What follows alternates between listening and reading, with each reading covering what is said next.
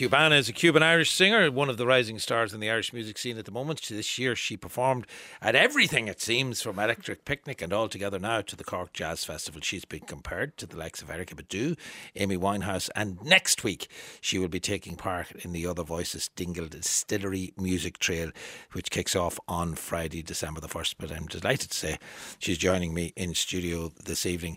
I've kind of given it away, Cuban Irish, yes. in the, the opening sentence, but I guess that's where the title Qbanaa comes from.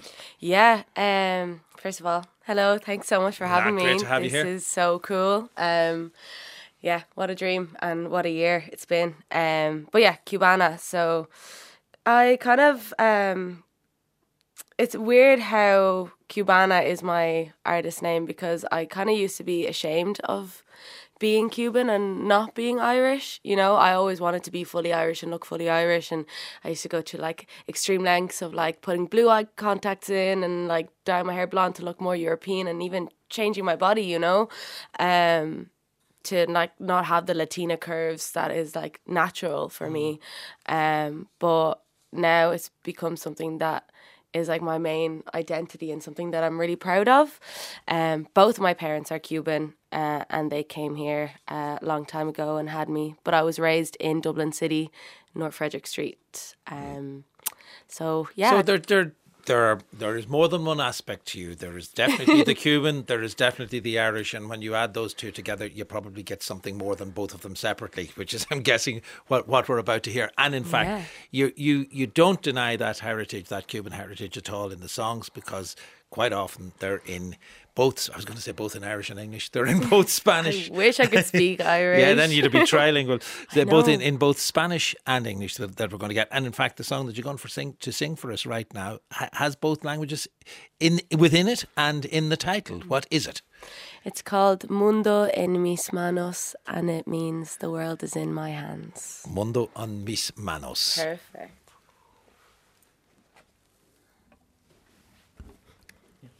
You ready?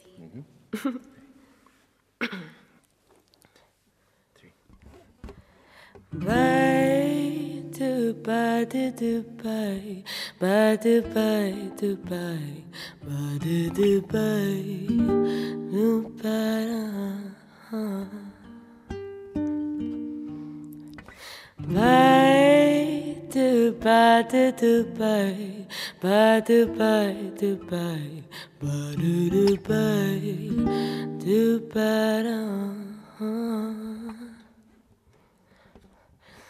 Thirteen, I felt lonely. Sixteen, I felt nothing at all.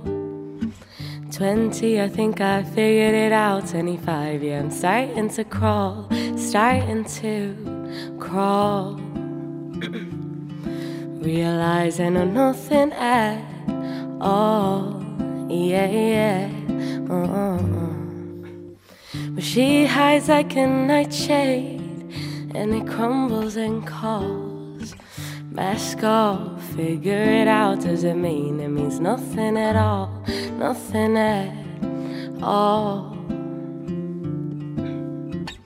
Nothing at all. Yeah, yeah.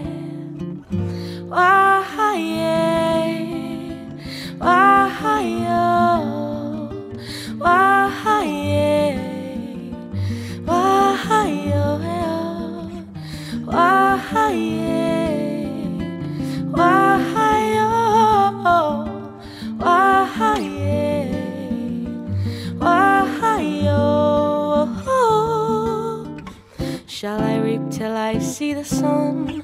Seek the lives that I've never known. Breathe the dust if I right my wrongs. If forgiveness is never sown, I'll forgive, but I'll never seek any pain that you've given me. Channel all of my energies, cause the past me has been and gone. I slipped in time. The chains are holding me to my surprise. Revenge doesn't feel sweet. A butterfly. En sin razón. Y vuelan como no hay destinación. el mundo en mis manos y vuelo como así. Te regalo un solo momento para bailar como Monami, conocerme a mí, privilege to be and feel nothing at all, at all, at all, at all, at all. Thirteen, I felt lonely. Sixteen, I felt nothing at all. 20, I think I figured it out. 25, yeah, I'm starting to crawl, starting to crawl. Realize I know nothing at all. Yeah, yeah, no. Will you stop and listen if there's something that you want to know? Cause silence is all. We pray to different entities, yeah, but with the same goal. So I will not judge where I am today. I will observe and be kind. For when I am kind, it connects my heart, my life, and my mind. I slipped in time. The chains are holding me to my surprise. Revenge doesn't feel sweet, a butterfly, yeah. Envuelta en dudas sin razón y vuelan como no hay destinación. Y el mundo en mis manos y vuelo como así. Te regalo un solo momento para bailar como Monami, conocerme a mí, privilege to be and feel nothing at all, at all, at all, at all, at all. Whoa, yeah, whoa,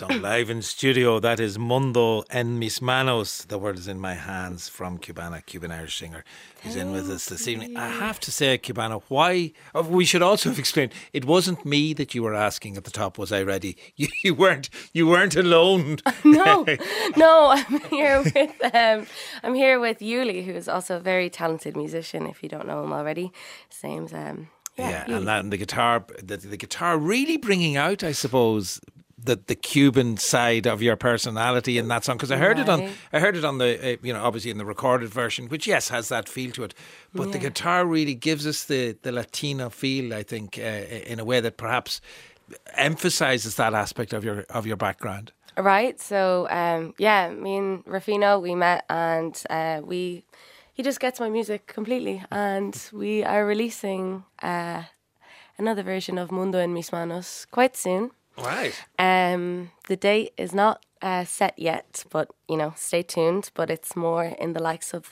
that the way in the way we just heard it. Yeah, that- that exactly. And uh, you know, I, I'm I'm interested in you. You were saying beforehand that for a long time you spent, you know, you kind of you try to hide that Cuban heritage. You try to hide that um, that aspect of your of your personality and uh, and of your background. At 13, I felt lonely. At 16, I felt nothing at all. 20. I think I figured it out, and at 25, starting to crawl. it's Yes. a great lyric, a kind of a, a life story told in, in Yeah. four numbers. Was there a moment then when you you said to yourself, "Hold on a minute, why would I let go of that beautiful Spanish language and the way you sing it? You do become a, a different singer. I have to say when I'm watching you sing Oh, in thank Spanish. you. yeah, my throat is gone. I sorry. I like No, if you can. didn't sound like that. Didn't Thank sound like that at so all. much. Um, yeah, I was just I was rehearsing all day yesterday, and then I had a gig, so I'm just um. But anyways, Hmm. um, yeah, I I. What was the question? It was. I was asking, was was there a moment when you thought when you said was there something specific that made you say I'm embracing this Cuban heritage I'm not going to deny it any longer Um, I think it kind of just comes with age. Um, I think turning 25, uh, I kind of stopped caring so much about what other people would think of me. Um, I spent so long, and I think a lot of teenagers do, to be honest. yeah. Um, all you want to do is be accepted by your friends and your peers, but then it can be quite lonely because although you're surrounded by loads of people, you're not feeling like yourself. And so, in that sense, you feel like you're not really connecting with anybody. And so, I think I just had to take that decision. I, I moved to London and I moved to London by myself. Um, and that really helped me kind of just start fresh Yeah. because I was going to be alone anyways. So, why not try attract the people that are more suited to me? Yeah. You know? and, and, and, then and that explains that 13 you felt lonely because obviously you knew who, who was in there at the back of your mind. Yeah. By 16, you had to kind of alienate yourself and feel nothing at all to be the person that you felt other people wanted you to be. Then the move to London comes and you, you, you, you realise, oh, I can start to crawl now. Yeah. I can start to be, be myself. The, the people who perhaps you felt, you know, when you were growing up that you had to be 100% Irish for them. Have Yeah. they heard you singing now and have they heard and seen this side of you? have they reacted to it? I don't really know, to be honest, because I'm just kind of in my own world. I don't. I, I have a lot of friends, and I have a lot of gorgeous friends, and but I don't really go out. I'm just kind of in the studio or working all the times, but which I'm happy about. Yeah. Um. Hopefully they've heard my music, and hopefully they they like it. Uh. I don't know. It was I'd more be pretty. so. I'd be pretty. um, I would, I'd be. I would be astonished if they don't go. Why didn't you show us that side of yourself sooner? Because it, it, it, it's very expressive. And even watching you, I mean, there was dancing going on in the chair, and it wasn't all me, yourself, and and Rafino, as you call him. We're Yeah. we're doing. I mean, there was wonderful chemistry in terms of the the movement and the communication between the two of you. Thank you. Yeah, it's fun. I mean, I think like a lot of what happened uh, with people not accepting me, it, I went to uh, five different primary schools, and four of them were council schools.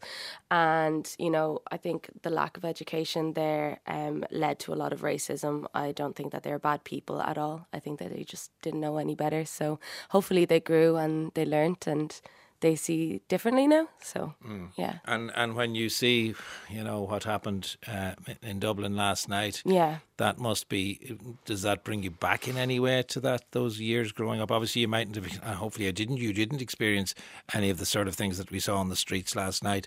But um, did did it did it bring back difficult memories to you in any way? Yeah, it did bring a lot of difficult memories because um, I don't know, like growing up where I did grow up, is very close to Parnell. I lived on North Frederick Street, um, and I grew up around that area. I went to the ILAC Centre every day, um, and yeah, I was kind of like excluded from everybody because I was foreign and always told to go back to my country. But I was like, but I was born here, just because you know my parents, both my parents, I get it, aren't Irish, and I see it happen a lot with my parents more so because my mother has a lot more of an accent than I do, and my father does as well. Um, so it just makes me sad to feel that like my parents could be attacked for something that they would never be a part of. You know, uh, some awful person that decided to attack innocent purely, children. Purely, purely on the grounds of their well, we don't know anything about that particular attack, but purely on the grounds of their race that uh, that Yeah. there might be something that would uh, it, pu- pu- push somebody into actions that none of us want to well, none of us want to think about. However, that Cuban side and the music of of of Cuba was that there. Uh, in in your house growing Yeah. up, it had to be for you to have it so ingrained within you. Yeah, it was. Uh, I grew up uh, dancing and listening to salsa music and all types of music, to be honest. Um, but my dad, there's videos of me as a kid just salsa dancing with a chair. And my dad used to put like a, a jumper with sleeves on it. So I'd learn how to salsa dance with the chair because it was the same height as me. Uh, but yeah, and I went back and forth from Cuba every year. I spent like four months there. I went to school there for a little bit, and and yeah, because Cuba is quite poor, we don't really have that much. But what we do have is music on the streets, and that was happening every single night. So I don't think it was. I, I couldn't really avoid music Yeah. being a huge part of my personality. You know. So while at home, the Cuban side of you was alive and well and growing. yeah. getting ready to become Qbanaa, the, the singer. Yes, and here I am. Uh, and and off down to Dingle. Then you'll have to get the the, the cúpla focal. You'll have to get the couple of words of Irish into your into I the mix now as well. I'm trying. I have a tattoo saying "Gra more," and I love saying that. I mean, I one thing that I kind of regret um, growing up is not learning more Irish Hmm. because I think it's such a beautiful language. You know, it's something that Irish people have for themselves. You know, and I think that should be nurtured. Um, I think especially with like Cuba because like Spain colonized Cuba, like all the Cubans were kind of wiped out and they had their own language too. They weren't able to to nurture that and you guys are able to nurture that, which is so cool.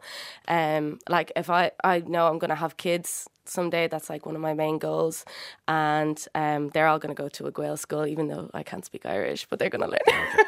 So well, let me give you the title for your next song. I'll give you the two of the three titles. One's going to be Gromor, which is going to mean big love. What's Yeah. it going to be called in Spanish then? um Big love. mucho amor, Okay, Gromor, mucho amor, big love. big love. Yeah. I expect to get the first play of that song when Absolutely. you when you write it straight back in here to do it for me. Come back tomorrow.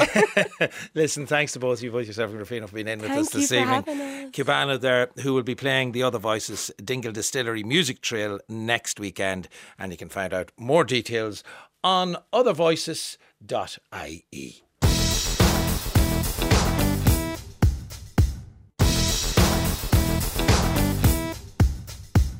Now, I am used to my next guest, guest uh, Declan Burke, popping in to flag the latest crime fiction releases, but tonight he is insisting before him to go where no man has gone before. Yes, we are looking at new sci-fi, uh, sci-fi releases in fiction, and within that niche area of Irish sci- sci-fi fiction, which may be one step beyond in volume, but not in ambition. Okay, I'll stop now. Two is more than enough of that. Uh, Declan, um, let's begin you know, we've spoken on numerous occasions uh, about the growth of Irish crime fiction, about the growth of crime fiction, not just in Ireland, about specific pockets and subgenres of, of Irish crime fiction, you know, Northern Noir, uh, it, and, and if you want to say even Celtic crime fiction in Tartan. Noir, etc., etc. We could go on about that forever. I don't see the same kind of um, sci-fi fiction Well, you're bubble 100% right, uh, Sean. There's, you know, it's a tiny, uh, a small but perfectly formed, if I can put it that way. I have no idea why Ireland has kind of lagged behind so badly in terms of producing Irish crime fiction. Um, there's a guy called Jack Fennell who is Mr. Irish Science Fiction. He put together a couple of terrific books on the kind of history, um, and this is going back, you know, 100, 150, 200 years, you know, examples of where Irish writers had written speculative fiction Yeah, or science yeah. fiction and so forth. But in terms of contemporary authors, there isn't an awful lot. Uh, Sarah Maria Griffin, Spare and Found Parts, which is kind of homage to uh, to Frankenstein, for example. Jo Zebedee, uh, who's from Northern Ireland, she writes the kind of space opera trilogy, the, the Inheritance trilogy. Um, there isn't awful lot. There seems to be more and more of it coming.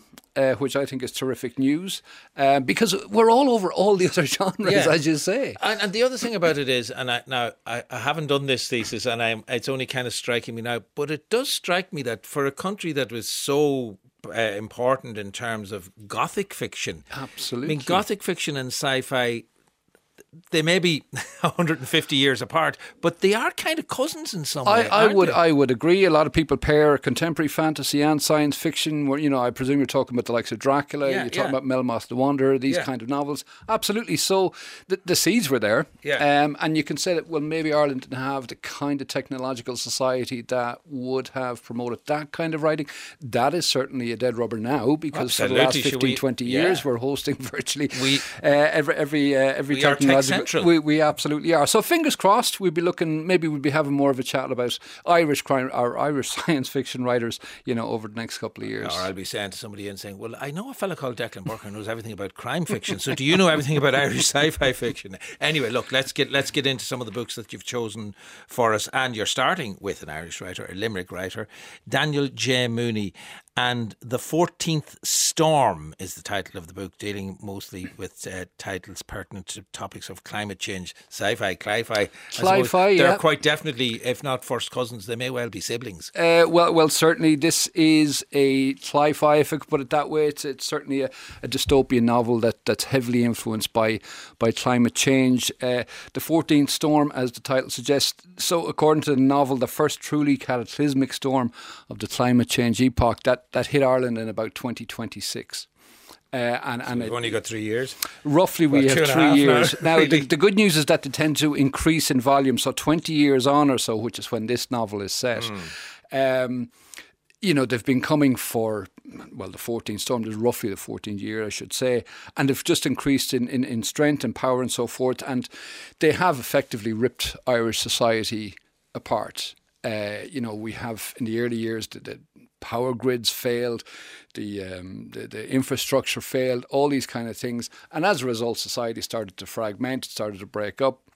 Um, so, as this novel opens, the idea of climate change denial is one of the worst sins or crimes that anyone can commit. And we have two agents of the Department of Environmental Justice, Malley and Broderick, and they're setting out to uh, to uh, well to execute effectively. You sound like two guys from a Victorian Gothic novel, They, Malley and Broderick, don't they? They, they kind of do. They're- It's, it's a woman and a man. Uh, Mal, Mally is, is a woman. She's kind. She's the leader. Uh, slightly older than Broderick. He's much more of a. Um, obsessive. His parents were climatologists and were basically scoffed at until it was too late. So he's very much uh, passionate about his crusade. He he basically wants to wipe out anybody any time who might have even hinted at denying climate change Right, so there's um, lots of, I, I suppose there's kind of ethical dilemmas in there as much as there is a, a kind of a plot driven story. Well, there is. I mean, it is. You're right. There's very much a plot-driven story that is, you know, and the climate change is hugely important to it. But the longer it goes on, this ethical dilemma that you're talking about does come into it because at what point do you stop holding people responsible for political views or scientific views that they might have held two Yeah. decades previously? Are people allowed to change? Are the likes of Malley and Broderick themselves allowed to change? Are they allowed to slough off this role as you know professional assassin on behalf of the state and become somebody else and so All right. forth? So yeah, it, there's a lots and lots to get your teeth into here if you're a fan of science fiction. Um, sci-fi exactly is that niche niche thing that you, you spot it, but I think it's an, an excellent example of the 14th Storm from Daniel J. Mooney, the title of the first book, then from Declan Burke this evening. Uh, international with your second choice, The Jungle House. This is from a Colombian writer called Julianne Pachico. I hope I'm saying that correctly.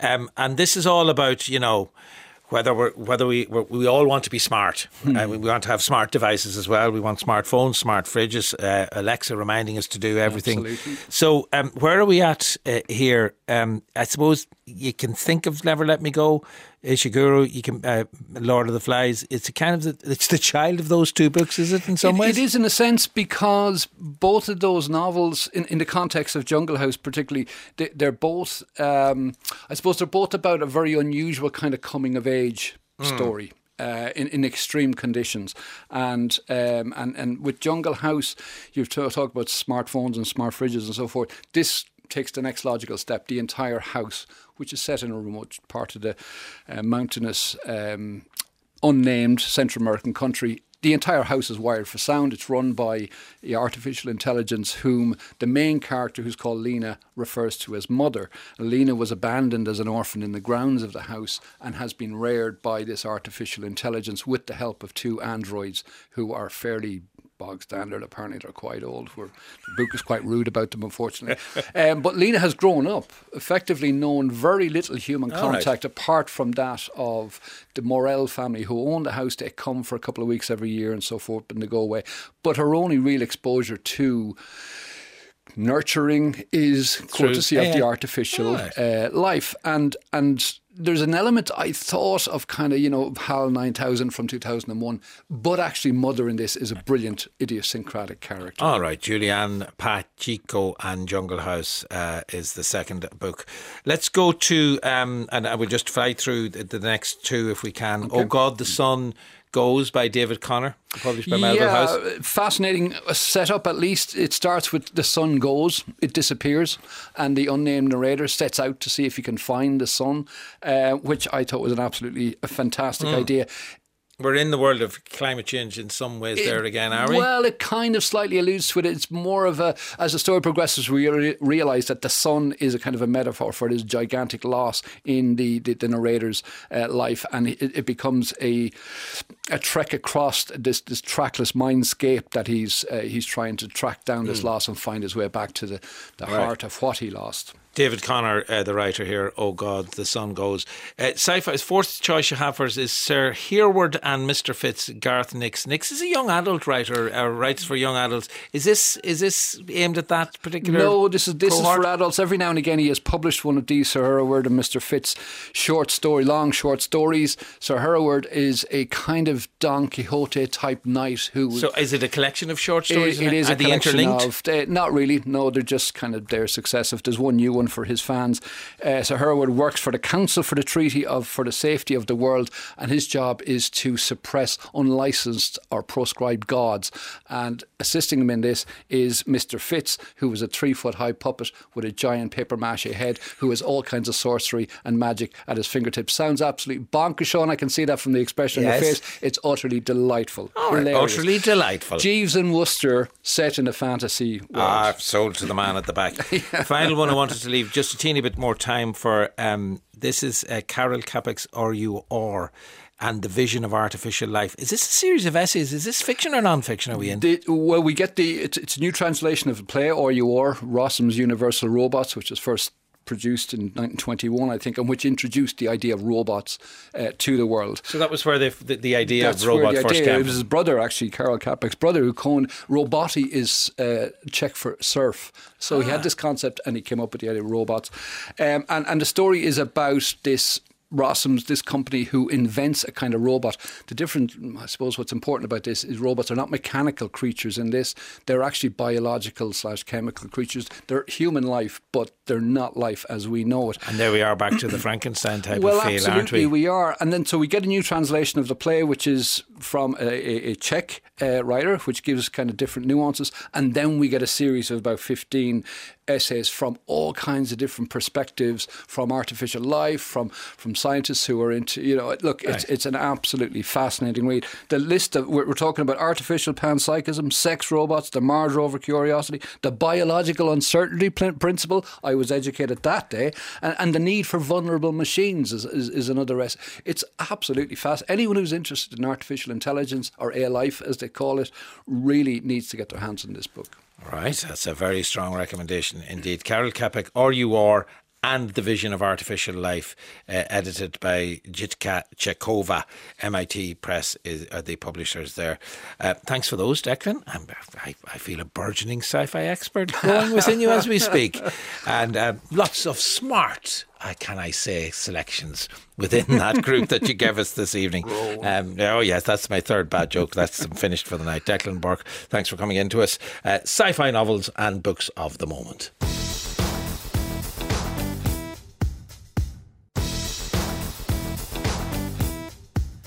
An eclectic bunch up for review in the album selection this evening. First in six years from the remaining trio of Gary, Mark, and Howard. Yes, take that. After several different lineups since they began in 1990, the boy band have grown up, or have they, and are in reflective mood on their latest release, which is called This Life. Next up will be November Medicine from Dublin rapper Nealo. Sophomore release sees Nealo emerging from a turbulent phase in his life after the end of a 10 year relationship. And lastly, Blockbuster from veteran rap Busta Rhymes. Here he collaborates with some of the biggest names in rap, including Swizz Beatz, Pharrell Williams, and Timbaland. With me to talk about all three albums, John Meagher and Nadine O'Regan. Let's start with Take That and let's hear what they're singing about in this life.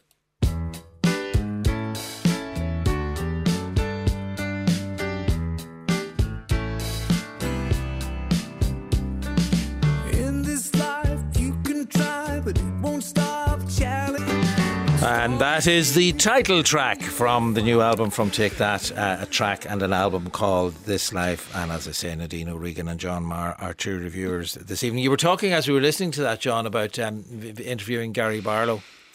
He's an extremely nice individual, Sean, and I have to say that this is an extremely nice album. Uh, it is also an extremely boring album, and it's typified by that title song. Mm. Um, it, it it does its business in a pretty elevator music kind of way and once you listen to the album or even an individual song it immediately leaves your mind you do, it's hard okay. to think all right. Um, I heard you saying the word nice twice, and I thought I might get a chance to say I feel a butt coming, but um, I didn't even have time to say I feel a butt coming. Uh, Nadine, um, did we were wondering? Um, John won't admit as to whether he cried when Robbie Williams left Take That or not. Were you? were you, were you were you upset when Robbie Williams left Take That? And are we missing? Are we missing a wee wee, touch of Robbie in here?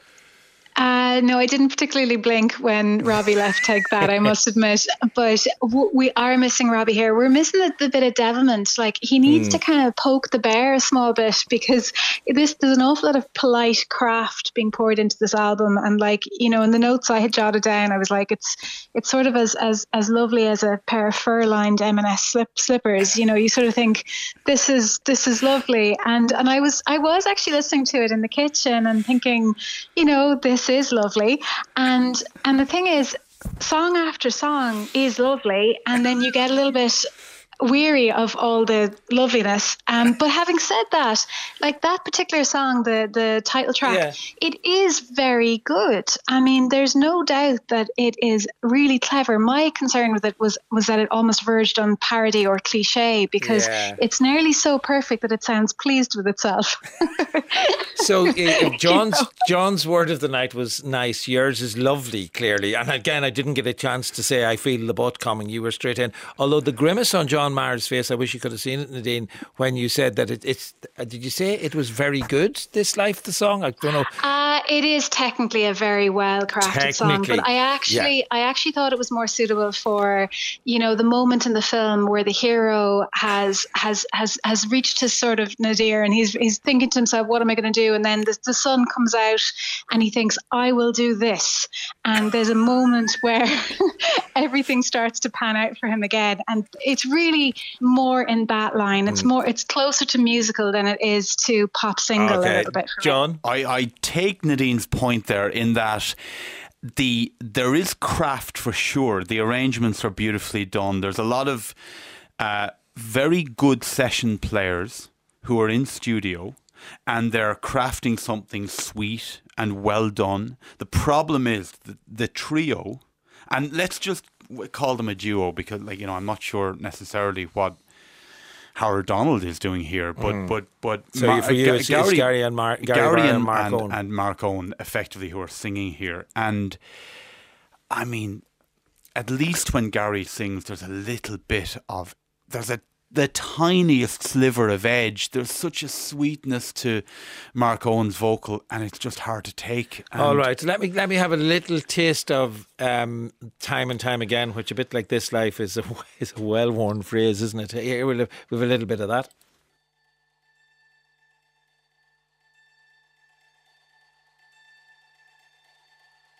I get up time and time again time and time again. Yes. There we go. Time and time again from Take That and the new album This Life. And we're just saying in studio here, Nadine, you know, you know, it's important to remember Take That did know how to write a good pop song in their day. I, I, I fear. Oh yeah. Mm. Yeah, no, and definitely like this. It, the thing is, I think probably there's just maybe too much craft and not enough yeah. kind of sass or something. But yeah. actually, if you listen, if you go through the album song by song and listen to the lyrics, the lyrics are incredibly anodyne.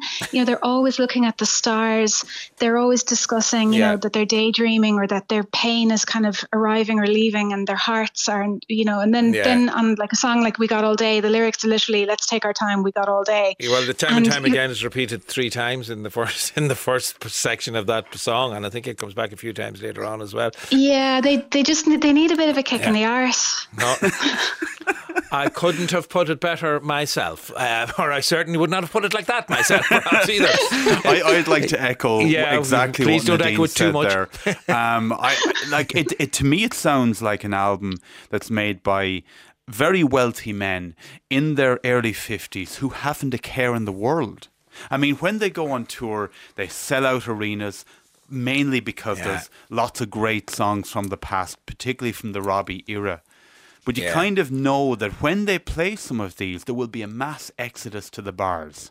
That's guaranteed. All right, uh, but they will be playing in Dublin, Cork, and Belfast next year, and can't wait. You know Sean. the songs that you can go to the bar during and come back for the come back for the old hits. Stars from you on this and, one. and just Sorry, and just to say, like, I wouldn't be like in any way I take that snob. You know, I'd, yeah, I, I was going to say that it's uh, important agree. not to be snobby about it. Yeah, no, but I would fully agree. Like, I think Gary Barlow is one of the most gifted songwriters of his generation. You cannot deliver that number of hits and and and fundamentally not have, you know, some. he's very plugged in in terms of what he's doing. So, you know, I, I wouldn't like it to come yeah. across that, you know, that that I don't feel that way. However, this album is this album is not so the I would one. say three. Yeah, you're not. Yeah. it's not the one that you're going to be listening to in. It, 20 yeah. years' time, whereas you might be listening to some of the old ones. Oh, yeah. Yeah, I, it's, I it's a three. Would, I yeah. think you would be for sure. But So, three from Nadine. What are you saying, John? I think I'm being overly generous by giving it two. Overly and I'm not in any way take that snob. I mean, I have to say, some great stuff from the past, really great stuff. But this is the laziest album of their career. Yeah, it's it's the anodyne nature of it that is problematic, and that is not there in some of the early material. Let's be honest, we've all bopped along to, particularly to Robbie. I think that's that's the missing element here for me. Let us move on to November Medicine from Dublin rapper Nealo, which he has described as a reckoning with what it means to be a father, a son, a friend, an ex-husband, and a good person. It kind of sets out his he sets out his stall there, Nadine, for. What, yeah. what, what is it? Must have been a difficult album to write, I'm guessing. And, and I mean yeah. that in terms of the themes. It must have been a difficult album to write, given you know that it comes in the wake of this ten-year um, relationship breakup, and he it is something of an audio diary. You get a sense of his family, his mother, his child, you know, his former partner, and when he when he when he writes and when he speaks, he he will throw in little lines like on Spirit Totem when he says, um, "I do this, i.e., songwriting for a sense of purpose." You know, the meaning that making music has for him is is so well rendered on this album, and it's so clear. You know, he says it's this is just me painting pictures with prose, and it's obvious that making making his his music is giving him something of a lifeline. And actually, what I loved about this record was the sense of pace and the depth and the lyrics, and, and his ability to kind of move between light and shade. Mm. And sometimes some of the interludes are just little audio snippets that yeah. you know voice memos that he shared with friends, and then he'll go into you know a, a very very tough kind of spoken word rant at different points. So you're getting a sense of a very full kind of palette from from him, which is mm. really beautiful. Let's have a, a listen to the, you mentioned the song Spirit Totem there. Let's have a listen to that. So hope the cream still flows to all the lonely souls. Find me in the snow, ten points deep. No phones, holding court with all my oldest bros. Sitting Guinness, look nobody's business. And that's gas, cause it's a business that nobody knows. A little section there from Spirit Totem from Nealo and his uh, new album, November Medicine. I was saying as we're listening to that, and, and uh, in fact, Nadine said the same thing, John. There is, it, it's as much spoken word, this, as it is a song album, but what's going on musically behind that spoken word is Oh, there's, inc- there's incredible depth, um, beautiful arrangements, real invention. Uh, I thought, like, even if you strip away the the vocals, uh, and it's not just his voice, you've mm. got Morgana from Saint Sister as well. You've got a, a really good album as an instrumental album, but it's it's fascinating what he's talking about as well. I mean, it's it's a, it's very much an album that comes from the heart. I mean, he's been through the ringer Hmm. And uh, as Nadine mentioned, some of those voice notes, they really go, go into detail about how he's feeling, like uh, significant depression, the breakdown of a marriage, um, coming back to Ireland, living in his parents' home, uh, a, a, feeling of worthlessness. He's not afraid to go deep on some of the mm. subjects that a lot of people can empathize with. And one of the things that I noticed in the way that he does go deep, uh, Nadine, is you know it would be very easy to kind of become introspective in that regard and to become quite introverted and, and internalized in terms of the performance. But what I sense is this big, open, emotional ball that he's just expressing outwards to us rather than inwards to himself. Yeah, I mean, there's one interlude where he talks about walking through the forest and he was thinking, like, what is the point of everything? And then he describes how in the clearing he came into, there were all these birds that were just circling and the light was sort of dappled. And suddenly he started thinking to himself, okay, this is a moment. There is, there is life beyond the point where I'm at. And the fact that he's always reaching for that is, I think, yeah. what makes the album so endearing because you can sense that he's often been in a very bad place, but he's constantly looking around to remind himself yeah. of other aspects of life. Uh, I'm going to listen to a little bit of a song called Serial, which features Rachel McCauley and Morgana, and also features Uli, who was in with us earlier on, actually um, uh, uh, playing with Qbanaa. He was the guitarist uh, in, in his Raffaellino mode when he was in with us earlier on. But Uli, here he is uh, in the midst of this Nealo track as well. Yeah, hit the road looking for a miracle. Yeah, my soul is so full of holes, it's like cereal. The fact that you love me at all. Yeah, some beautiful singing there. I think that I'm not sure if that's Rachel McCauley or, or Morgana, but it certainly adds to to Neil to Nealo's track serial. And uh, Nadine, we were speaking earlier about the quality or lack thereof of the lyrics on the Take That album. Hit the road looking for a miracle. My song's so full of songs, it's like cereal. I mean, that's quite a that's quite a couplet.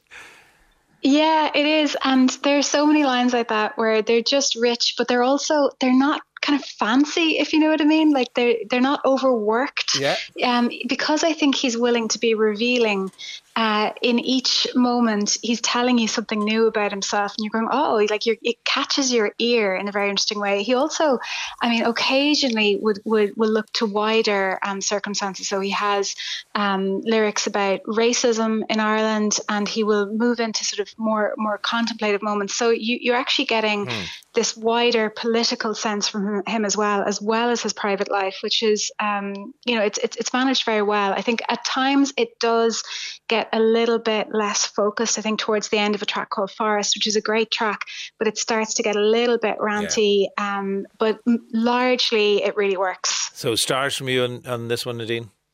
Four. A solid four.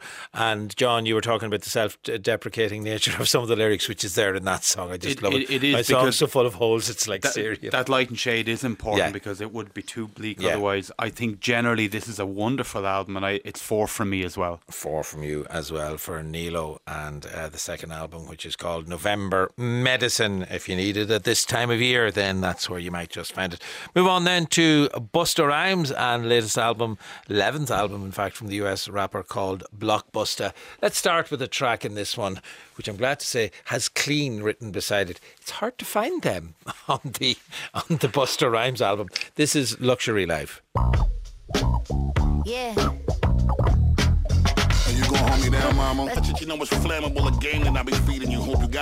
There we go. Luxury Life, the title of that track, featuring an artist I'm calling Coi Leray, uh, along with uh, uh, Busta Rhymes and the album called Blockbuster. I suppose, John, I mean, this is a this is a, a, guy who's been around the rap scene for, for quite a long time. He's not reinventing whatever whatever it is that rap, rap rappers use as wheels. He's not reinventing he, the wheel not, here. But I suppose he doesn't have to. He's no. been so influential for other people. Uh, the album is is well titled as well because you know he's drawn on some huge heavyweights uh, for he, uh, for this album, including um, a, a, trio of incredible producers. I mean, you've got Timbaland, Pharrell Williams, and Swizz Beatz.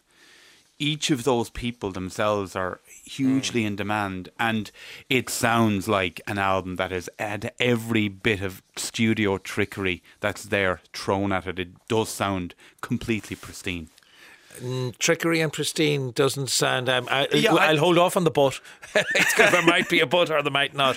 I, I, I was going to put that, that same question to you about reinventing the wheel, Nadine. But I suppose is it okay for somebody of this um, achievement to come and give us an album which is kind of what you expect from Busta Rhymes? Yeah, I mean, I think it's, it's okay to do that. And I, I agree that the production is kind of the superstar on this album. The, the production is sleek. You know, it's actually lovely to listen to from that level. Although sometimes for me, and, you know, it, it's just a personal thing, but the expletives get really Yeah, wearing. yeah. It's every two words Yeah. it feels like so I'm, I'm you know it's amazing you're able to play anything um but um but for me the album is just so long you know these 19 tracks and they do this because you put it up on Spotify and then there's this greater chance that people will will listen and you get more clicks because there are more tracks and then you get more you know cash so so it's a it's a particularly big thing in the rap world where they insist on having these incredibly long albums but it actually works to their detriment because the album comes off as bloated and you're having to kind of you know work to find um, the tracks that really really shine and it would it would have been much better if it was a, a 12 song Yeah. uh, record Uh, and so, sleek and lovely isn't necessarily a good thing, or is it as you give us your stars? Because that's how you described it. Well, it's it's good from the production perspective. Um, I wasn't blown away overall. I, I went with three, and I felt that was generous. Yeah, I felt you were being generous enough with your three. So, John, you're pristine, and what was the other word you used to describe it? clean was it? Pristine and clean. Definitely not clean in terms of the lyrics. No, uh, it, it, it, in terms of production. it- production is incredible. Uh, I also agree that it's far too long, and there are too many guests, and it feels like uh, Busta Rhymes is guesting on his own album. Uh, it's three from me as well. Okay, I suppose he would say it's called blockbuster for a, for a reason, and maybe that's why. But I take both of your points on that in that regard. Three stars, uh, pretty solid from both of you there for Busta Rhymes. Uh, obviously, the star of the evening was November Medicine from Neil, no doubt about that. We also talked about This Life from Take That.